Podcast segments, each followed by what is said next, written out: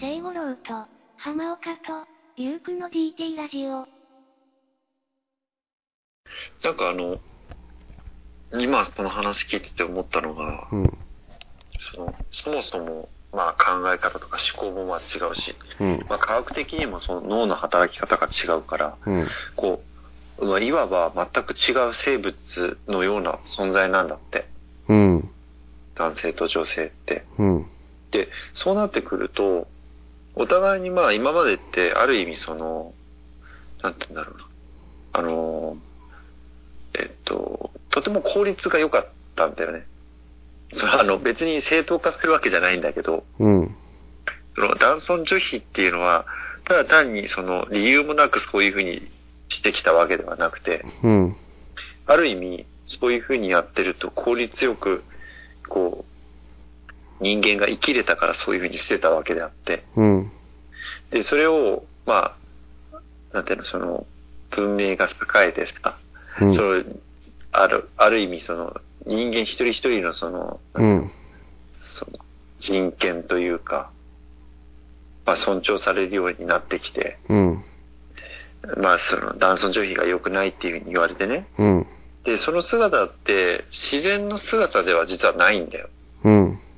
で、うちらが要はコントロールしてそういう世の中を作らないと、うん。すぐに男尊女卑の世の中に戻ると思うんだよ、俺は。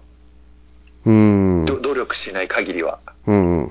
なぜかっていうと、あのーまあ、肉体的に、えっ、と、女性よりも男性の方が強いっていうのは、これはもう紛れもない事実だから。うん。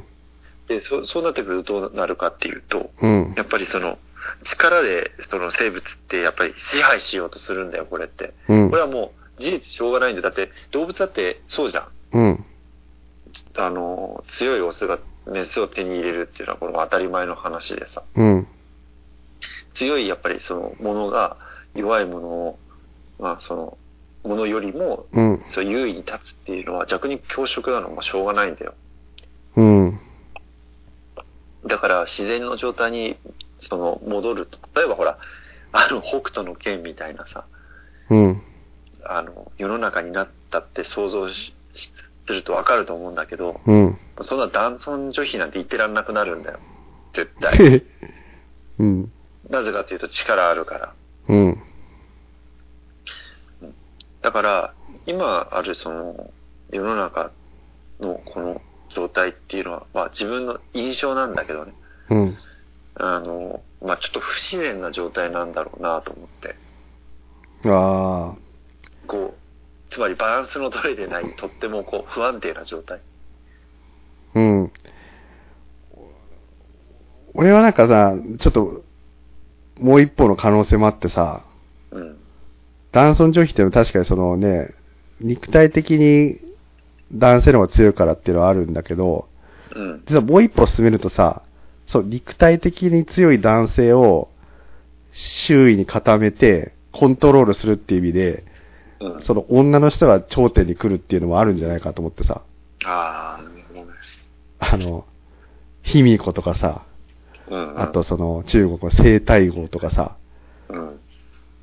やっぱその、男をさ、結構前、大昔で龍子も言ったかもしれないけどさ、セックスでコントロールすることできやろうと思えばできるじゃん。それはできると思う。うん。絶対。で、そこで、自分をその守守ってもらう、うん。最強の男に自分をさ、守らせて、うん。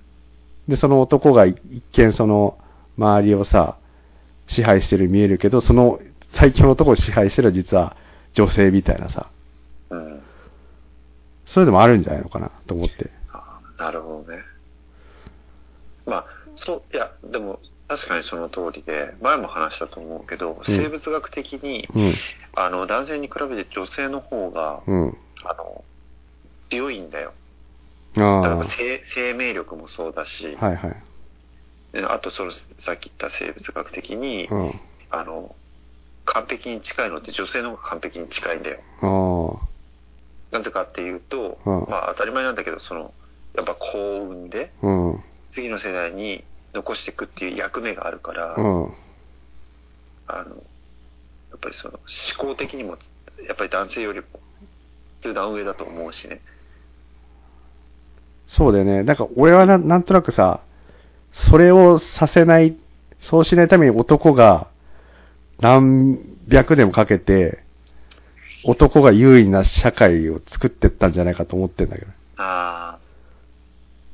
逆に実は恐れてた。恐れてて、そうそう。女性に支配されるの なるほどね。を。ううん。ん。でもそこもちょっとまた崩れてきてさ、やっぱ、うん。うん。なんか結構さ、その、知識社会になるとさ、うん。もう腕力とか関係になると結構その、女性の方が優秀だったりするみたいなさ、ああ、そうだね。ね。ねうん。確かに。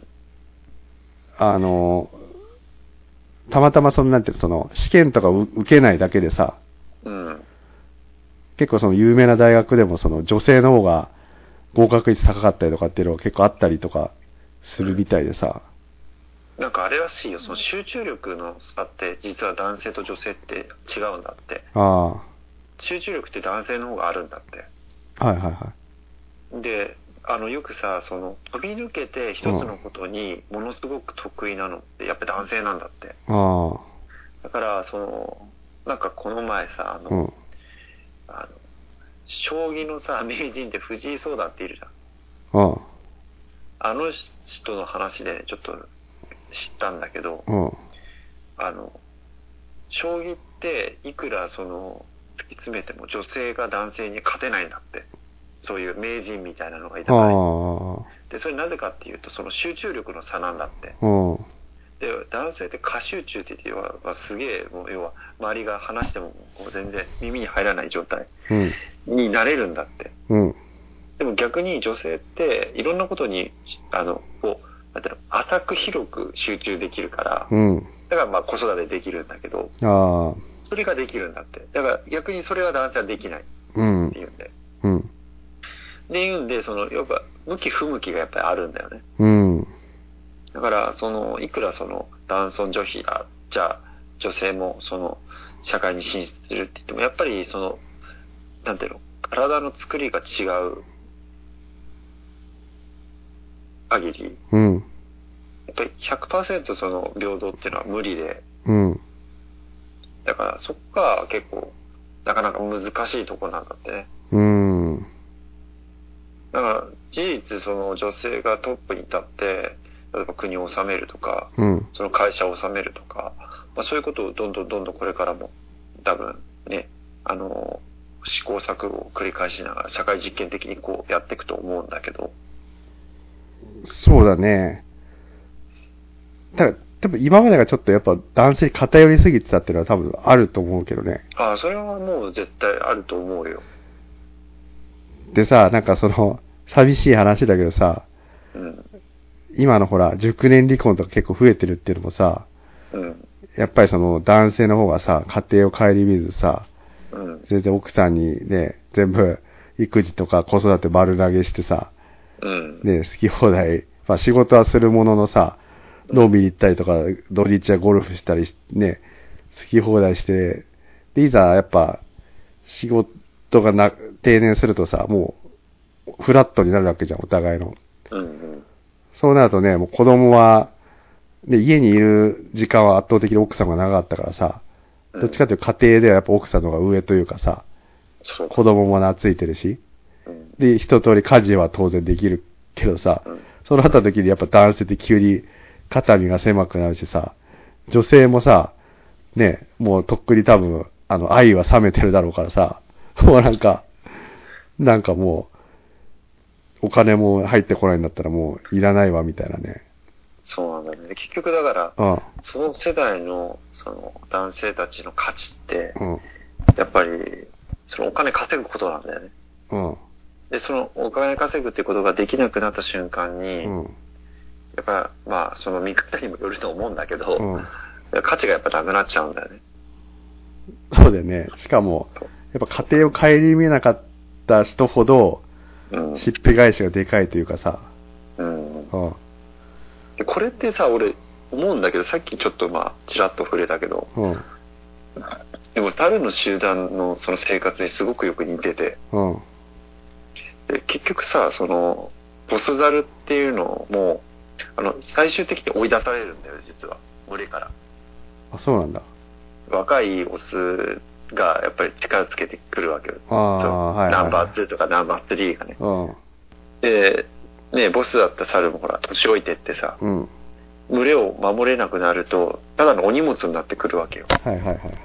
で、そうすると人間の社会だとさ、ほら、老人には優しくさ、あの、知性があるからさ、自分たーち、うん。ね、自分たち有利な社会をほら、食っていくわけだから、うんあのね、じいさんばあさんをそんなおば捨て山に捨てるような文化にはならないけど、うん。でも自然界だとそうやって追い出されてって結局、のたれ死ぬんだよ。ボスザルそう。年取ってって、要は自分で自分のことできなくなるわけ。で、あ猿ってさ、当たり前だけど人間と違って介護って誰もしてくんないでしょ。ーまあね。あ 死ぬわけよ。ーうん。のたのたれ死ぬわけよ。のたれ一人で。うん。で、あの、もっと最悪なのはさ、そういうハーレムを持てなかった、あの、うん孤独な弱いうんオスザルうん。で、一生、要は一人でうん。生活して、体が弱ったらまあ自然に死ぬわけよ。あ集団で生活してないから死ぬリスクも高いし。あ。うん。だからそれがまあ本来のやっぱり自然の姿だからこそ、うん。うん、さっき言ったその、まあ、人間に置き換えた場合でも、結局 自分の役目を終えてしまうと、まあ、群れからこう、あの、阻害されて、まあ人間の場合はさ追い出されることはないけどさ、だからそれに近い状態になっていくんだろうなと思って、なるだろうね。あ役目がないっていうかね。あ。ああ。まあでもやっぱり今聞いてて思ったのは、一ついいなって思ったのはさ、やっぱその、ほら、世代交代するじゃん。うん。そこはやっぱ必要かなと思っててさ、うん。ま あちょっとまたよく何度も出してあれだけど、日本ってさ、うん。もうやっぱその、総理大臣とかもうさ、何十年もそのさ、なんていうの、苦労を耐えてきたさ、うん。おじいちゃんがほら、トップになるじゃない。うん。で、なったらなったでさ、もうずっとその、ポジションしがみつくでしょ？うん。うんそうだね。らなかなか世代交代しないっていうかさ、うん。だからそこはちょっともっと自然界を見習って、もうちょっとでもやっぱりさ、ね、若い人の方が多分、能力的にうん。当然優れてるってのはあると思うからさ、うん。うん、なんか世代交代した方がいいと思うんだけどね。なんで世世代交代できないのかね。いや、できないんじゃなくて、やっぱりそういう風なあれなんだろうね。まあ、あまりいいとは思わないんだけど、うん。まあ、そういう悪しき文化が続いてしまってるんだろうね。うん多分ね、仮に例えば今の菅さんをうん。辞めさせてさ、うん。なんか30歳ぐらいの人になんかその、ね、トップにつけても多分、成り立つっちゃ成り立つと思うんだよね、俺。なんとなく。確かに。うん。うん。まあ、ね、本人たちがね、うんいや、そういう風にしてるだけで、周りがそういう風にね、望んでるわけではないもんね。うん。別にその、ね、何十年も耐えてきた人にやってほしいと思ってるわけでもないし。そうそうそうそう。なんかさ、まあ人それぞれだと思うけどさ、やっぱトップに立つ人だったらさ、なんかその、明らかにやっぱその、尊敬できてさ、自分よりすごい、この人にはちょっとか、ね、かなわんな、みたいな人になってほしくない？そりゃそうだね。う。うんん。確かに。まあちょっとすごいディスってる感じだけどさ、正直だから、スピーチとかもなんか、死んだような目で棒読みしてるだけじゃん。うん。なんか、あんなの食べてた誰でもできるじゃんと思ってさ。そまあね、確かにね。まあ、細かいところ、まあ仕事まで見たことないから、なんとも言えないけど。う。うん。そうそう。まあ、まあそうだけどね。なんか、なんか見たくないんだけど、テレビでさ、もう、あの、そういうもの、正直なんかね、もう、これをすごい、なんだろう。俺が有名人だったら炎上すると思うけどさ、うん。もうおじいちゃんみたいな人がさ、うん。前面に出てるテレビとかちょっとあんまり見たくないなと思ってさ。あああ、あ、あの、あの、話ちょっとそれるかもしれないんだけど、ああの、明日、明日ってかもうあと、あ、もう今は日曜日になっちゃったけど、あ、うん。あの日曜日の朝の番組でさ、ああ、関口博士とかのやつ？あ そうそうそうそう。あんなおじいちゃん、もわかる。俺ね、やっぱ見たいと思わないんだよ。う、うん。なんだろうね。あと、もう一個ね、テレビ番組であげると、あの、えーえっと、噂の東京マガジンっうん。ていう番組があって、うん。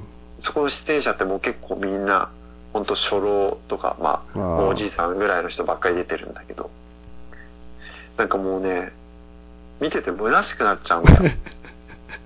あの、噂の東京マガジンってさ、すごい人気のあのコーナーがあるんだけど、うん。なんか若い女の子を捕まえて、うん。あの、料理を作らせるんだよね。うん。で、その、まあ大体さ、今の子って、その、男の子じゃなくてね、女の子なんで必ず若い女性なんだよね。うん。でさ、何が面白いかっていうと、まあ自分は面白いと思わないんだけど、うん。その、まあ今若い女の子って料理しないじゃん。うん。だから、その、なんか料理作らせた時に、まあ全然、ヘンチクリーンな料理を作って、うん。まあそれを見て、おかしいね、はははみたいな、まあコーナーがあるわけよ。うん。で、それとかもさ、うん。こうまあいかにもこう昭和的な、まあそういう人たちが好みそうな、まあコーナーだなって思うんだけど、うん。なんかそういうの見てるとちょっとやっぱり切なくなっちゃうんだよね。だからなんかこう見たいとも思わないし、だからその二つの番組に共通して言えるのは、まあ二つも多分その、やっぱり年配の方に、その、すごい支持されてると思うんだよ。あ、だと思う。だから見てる人はもうそういう、初老の人なんだろうね、きっとテレビを。もうそうそう、だ多分わざと狙ってやってるだろうし、うん。番組側もさ。うん。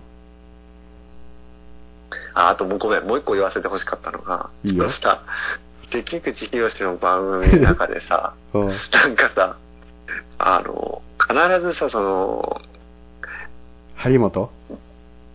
張本さんもそうなんだけど、うん俺、ちょっとすごく嫌、嫌というか、うん。すごくなんかその、違和感を感じるのがさ、うん。若い女性のキャスターがさ、うん。手作りでさ、なんか、ボードみたいの作ってさ、なんうんかそれを使って説明するんだよ。ああ、なんかよくあるよね、なんか情報番組とか。あのねシールめくってるやつ。あ、そう、それも、でもその番組ってもっとその手が込んでて、うん。全部手作りなんだよ、その、例えば、絵とか描いたりとか。その文字を自分でマジックで塗ったりとかさ、もうすごい手が込んでんの、もう見てよくわかるんだよ。それをさ、なんかすごく俺、寒気がする、寒気がするっていうかさ、あ。うん。なんかそういう、要は年配のおじさんたち好きなんだろうね、そういうの。なんか一回さ、あの、アメリカのさ、そういうさ、うん、バリ、バリバリのその、女性30人ぐらい集めてさ、うん。そういう番組見し見て、見して、見てほしいで、なんか。多分ボロクソに言われるんじゃないか、この女性の扱いに。いや、言われるよな。うん。その、女性がね、うん。要は、すごく時間をかけて手作りで、うん。なんかそうやってくれるものに価値を見出すみたいなね。うん。いや、絶対あるんだろうなと思って。だ今のその、そういうバブル世代とかのマインドで、この家庭を顧みず、ねそうそだから、そ、その世代の人たちって多分その女性、まあ自分の母親もそうだと思うんだけど、う。うん。なんかその、なんていうの、手で作ったものに対して愛情があるっていう風な思いがすごい強いんだと思う。あいや、それ、それに対する執着心というか、あ。うん。うんそういうの絶対あるんだろうなと思って。うん。だからこそ、なんかそういうものを、こう、評価するみたいな。それさ、なんかだんだん、まあまだいいかもしれないけど、テレビ側のその女性側もさ、うん断る人とか出てこないのかね？あ、なんか、それをすごく感じたのが、うんちょっと、まあ話若干それるかもしれないんだけど、うんあの、今よく問題になるじゃん、その、セクハラとかさ。けそう、ほら、オリンピックの時にすごいそれ話題になったじゃん。え、あの、河村市長の何？あの、メダルかじるやつとか。あ、まあそれもそのセクハラのまあ一つなんだけど、もっとほら、わかりやすいのが、あの、あの、衣装うん。なんかその、女性ばっかりその露出の多い衣装を、その、な強要されるのは不公平だっていう。うん。だから自分たちが着たいものを着て演技するんだっていううん。話とかってニュースになったの知らない？あ、ごめん、それ、何の競技のやつ？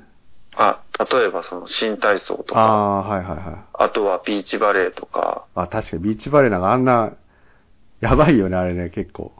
うんだからもうそもそもなんであれじゃなきゃ、ああれってあれなんだって、そう、大会の、あの、ルールブックにそういう風に決まりがあるんだって。へえだからもうそれを作ったのも結局、まあ要は、その年配の男性たちが作ったわけじゃん。うん。そういうルールっていうのも。そうだよね。だそれはおかしいセクハラだっていうんで、うん。自分たちが着たいものを着て演技するんだ。それはそうだね。競技するんだっていうんで、なんかこう、いろいろ話題になったんだよ。うん。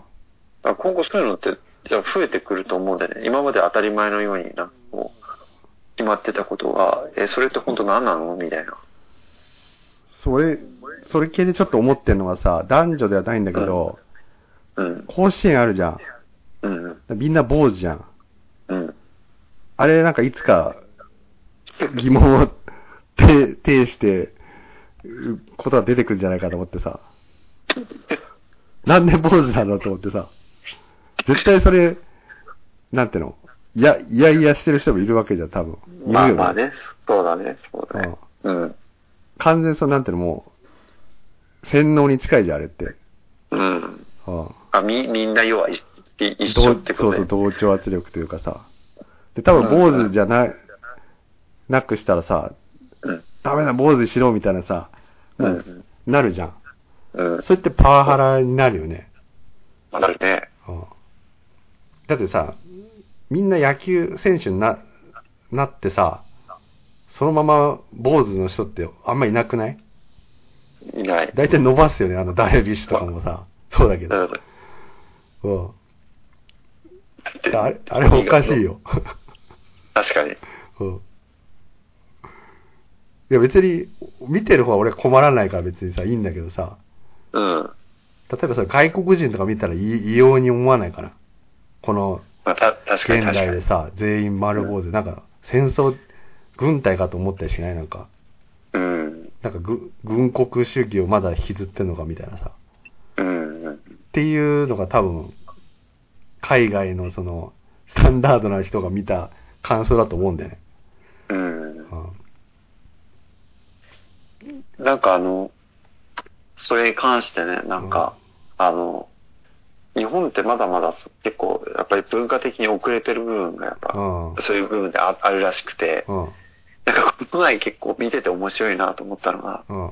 なんかあの、まあちょっと前までさ、その、うちらがまだ、その、会社にね、入、あの、新卒で入し、入社する頃、入社してた頃ってさ、うん。まだ日常的に多分その、会社でパワハラって当たり前のようにあったと思うんだよ。うん。今みたく、そんな、ちょっとね、パワハラ、ちょっとさ、なんか言われたぐらいでいちいちパワハラなんて言ってるやつっていなかったと思うし、うん。でも今ってちょっとでもさ、そういう風なことがあると、やっぱものすごい社会的にもほら敏感だしさ、うん。すぐにやっぱりパワハラだっていう風に言う人って多いじゃん。うん。で、なんかパワハラっていうパワハラっていうのが流行ってるらしくて、逆あの、すぐにパワハラ。あすぐにパワハラっていうパワハラ。ああ。その、ちょっとでもさ、なんかこう自分がさ、あの、なんていうの、その、上司にうん。対して、その、なんて、注意されたぐらいで、うん。それはパワハラ。そうそうそうそうそうそうそう。っていうのが、その逆パワハラだっていう、うん、っていうのが問題になってて、それ見て、ああ、確かにそうだなと思ってさ。うん。うん。なんかちょっと本当に、つまりパワハラの定義ってすごい難しいと思うんだよ。その、わかりやすいものであればパワハラだと思うし、あと、その、なんていうの、客観的にそれを証明できるものがあれば、あの、パワハラであるっていうことを、その、立証することは簡単だと思うんだけど、うん。でも、その、曖昧なものっていくらでもあるじゃん、捉え方とか。うん。だってその人にとってみればパワハラかもしれないけど、そういう意図で言ったわけではないことだってあるわけだし。うんまあ、いじめとかもそうだよね。あ、そうそうそうそうそうそう。本人はいじめだと思っても、周りはまあいじめじゃなかったりとか、でも実際本当にいじめだったりっていうこともあるし。いうん。や、ここら辺の問題って、やっぱりその、やっぱすごく難しくて、うん。その言葉のあやっていうのもあるしさ、うん。あと感じ方っていうのも人それぞれ違うから。うん。だけど、まあそうはいえども、今やっぱりさ、やなんだろうな、なんとなく言ったもん勝ちじゃないけどさ、うん。やっぱりそういう部分があるから、ちょっとさ、そういうふうに言われるから、あの、なんていうの、事なかれ主義じゃないけどさ、うん。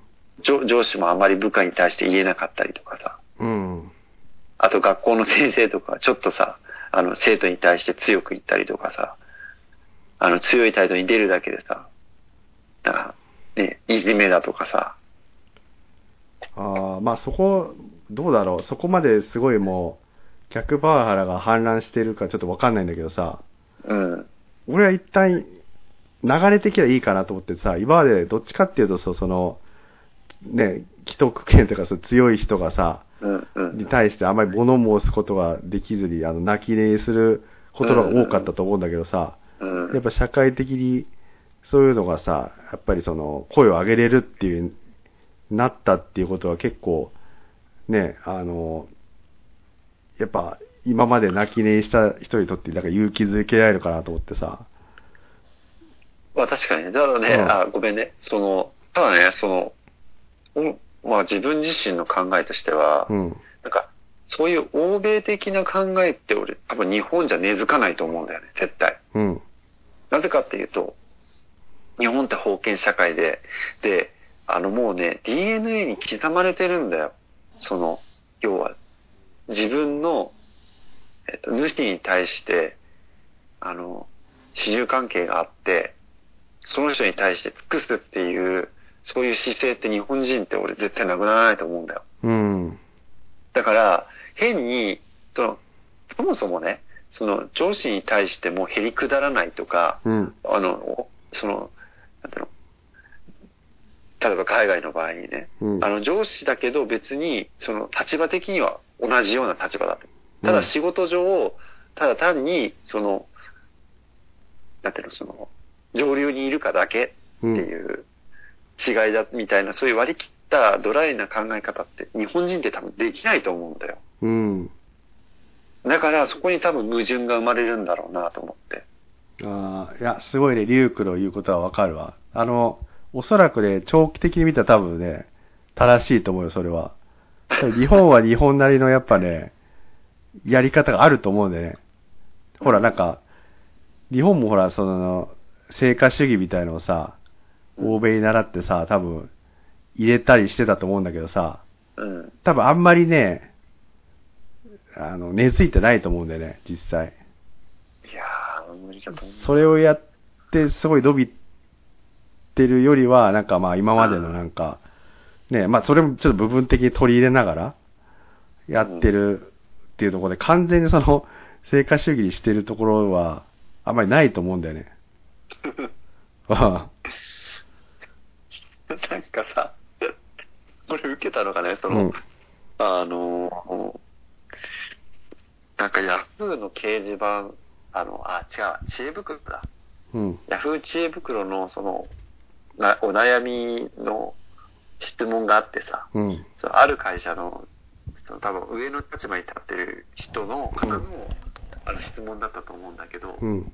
なんかその、要は、ちょっと注意するだけでね、その部下がパワハラだっていうふうに言ってくると。うん。だからやっぱり事なかれ主義になってしまって、うんやっぱりその、部下に対して何も言えなくなるんだって。はいはいはい。うん。で、なおかつ、さらに悪循環なのが、極力、やっぱり関わりたくなくなるんだって。え？その、部下に対して。だってほら、その部下に関わるとほら余計な仕事が増えるしさ、うんうん。すぐにそういうふうに言われるからやっぱりほら避けたくなるじゃんうん。だからもう必要最低限のことしかやっぱりこうコミュニケーション取りたくなくなるんだって、うん。うん、でなんかそれでやっぱり仕事とかもさやっぱりコミュニケーション取れるような部下にほら任せようとするじゃん。うん。そうすると今度はなんかその仕事を振られなくなるから、うん。か仕事振らないのがパワハラだって言い出すんだって。だからそれ聞いてて受けたのがさ、うん。なんかさ本当かまってちゃんみたいな状態になっちゃってさ、うん。うん、なんかその自分の自由にはやりたいんだけどちょっと言われると文句言うくせに結局うん。自分じゃ何もできないからなんかくれくれみたいなさうん。それってすごい悪循環だなと思ってはいはいはいはい。だからまあさっきのまあ一例は、まあ、一例というかさ言い方だとまあね、今の社会がみんなそうっていう風な言い方に聞こえてしまったけど別にそういうわけではなくてねうん。でもまあ一部事実そういうのもあるんだなと思ってああ、そうだろうね。ああ。今までねまあ本当に多分その言いたいことも言えなくて理不尽なことを上司から押し付けられてさ、うん。うん、もう過労死するぐらいね我慢してきた人っていっぱいいると思うんだよそうだね。この流れ自体も悪いとは思わないけどでもまあそういう弊害も生まれてきてるんだなと思ってそうだよな。いや、ほんとさ、実際そのもう、すでに、ああ、なんていうかな、もう、社会的には、欧米化しちゃ、あ、せ、なんだろう。もう日常生活では欧米化しちゃってるじゃない。うんでもその学校教育とかって、とかってまだそこまでちょっと追いついてないというかさ。うんうんうんでもその会社とかはもうなんだろう、まあ、まあ、欧米化と従来日本のがなんかミックスしてるけど、だこれから出てくる世代がどういうマインドかだよね。そうだねそう今、リュウクが言ったみたいに、その何、かまってちゃんみたいなやつが多いのか、うんそれともなんか従順なさ、ね、何も考えずに、ね、空気を読むのが得意な人が多いのか。うん。うん。どっちかだけど、まあそうだね。本当興味あるというかなんかすごい知りたいよ。面白い面白いっていうか面白いっていうのもなんかあれだけど。あ、でも、やっぱりね、その、一方で、なんていうかな、やっぱり、あるべきはなんかちゃんと、それぞれがさ、ちゃんと考えてさ、自分の意思を持って、うんあの、で、発信するべきは発信するっていうのが、人が多いっていうのがちょっと理想だと思うんだけどね。うんでもやっぱどうしても日本人ってあんまりその、同調するというかさ、考えずにさ、長いものに巻かれてっていうのが、まあそれ DNA って言っちゃったらそうだけど、やっぱそういうのが多いからさ、多分この今のコロナのさ、時もほら、あんまり明らかにおかしい状況になってても、あんまり声を上げる人はいないじゃない。うんあなんかあの今勤めてる会社のねまあそのある方がおっしゃってたんだけどうん。その人はまああのアメリカ人なんだよおう。でなんかまあここは変日本人じゃないけどさその日本のねまあうんその小学校の教育のここは変だみたいなことを言っててああなるほど。Why Japanese people って言ってんの？あの、おう。なんかそうやっぱりねこうやっぱり同調圧力みたいのがやっぱり強いらしくて。そもそもなんでそういうふうにするのかっていうことにやっぱり疑問を持たずに結構みんながそうやってるからそういうふうにするっていうふうな人が多いらしくて。あでそのなんか一例っていうのがやっぱりそのコロナ禍なのにやっぱり学校に通わせる親っ。ていうのがすごい理解できないんだってうん。なんかまあ今夏休み中で結構さ夏休みさらにさこううん伸ばしてさ、あのあるねちょっとか通わせないような措置をしてるところもあるんだけど、うん。でも普通にもうなんかあのそういう措置してないところとかもあるんだってうん。でなんかそういうところとかってまあさ心の中ではさ、まあ、できたらあの学校行ってほしくないなと思っててもやっぱり言えないわけじゃんうん。ねえそのまかあの学校側がさそうしますって言わない言わない限りはさなんか自己判断でさうん。うちは、まあ、コロナやりたくないんでうちの子はもう学校に通わせませんなんて言えないじゃんなかなかあだけどなんかその海外の場合だと、まあ、普通に平気で言うんだってあ。うん。ううちのやり方と違うんでうちはあの通わせませんって普通に言うらしくてさうん。だからそこが全然違うっていう話としてまあそれは僕ら違いなんだけどうん。まあ確かにね自分が親だったら、まあ、そうは言えないなと思いながら聞いてたんだけどそうだね。ああ。そうなんだよ。やっぱりそういう人はうん多いんだよね。うん。そうなのさ日本でさその家庭内でさその教育するっていう文化がないじゃんないね。まあ、基本的には当たり前だけどその義務教育の時は学校に通わせるみたいなのは当たり前だからうん。でも海外の場合って普通になんかあるんだってそういう親が教えるカリキュラムみたいな親っていうかまあ家庭内でうん。ちゃんと他の子と同じように教育を受けさせるそういうシステムみたいなのがあるんだってあだから親はどっちにするかっていうのを子供と話し合いながら選択することがやっぱりできるらしくてあ。はいはいはいはい。まあ違いもあるんだろうけどねそうだね。あ。これ、リュウク、あと、だから、録音機の方が、あと、じゃあもうそろそろ2分ぐらいしかないんだけど、は、あいや、でもこの話はちょっとね、ちゃんと掘り下げたいと思うけど、うんああいや、ほんとどうなってるか、わかんないね。うんうん。ちょっとそこら辺はぜひまだ楽しみにねまあね、うちらの子供とかど、どっちに行くのかね、そういう、同調側に行くのか、もしくはホリエモンみたいにその、我が道を行くみたいになるのかは、ちょっとわかんないけど。うん。うんそういう人は増えていくんだろうね多分今までと違って自分のこう自己主張というかさうん、多分自己主張してると多分損、損だっていうふうに思え、思ったら多分やる、やる、主張するんだろうね。きっと。あとなんなんとなくほらそのそういう風なのが認められてきてるっていう土壌もあるから、うん。なんかこう、まあ、少しずつだけどそういう風にまあ言ってった方がいいのかなっていう雰囲気がなんか出てきたような感じはするね、うん、確かに。うん、まあまあそんな感じではいはい。はいじゃあちょっとまた、またちょっと次はうんはいそういえばなんか前、なんか意識について 話したいみたいに言ってなかったっいやけ話したかったんだけど ちょっとねあの俺は覚えてるよ。ー話すまでに至らなかった じゃあ次はその意識についてやろう。あやろうねうんぜひはいはいじゃあじゃあちょっとそんなところで。はい。はいはい、どうも。はい。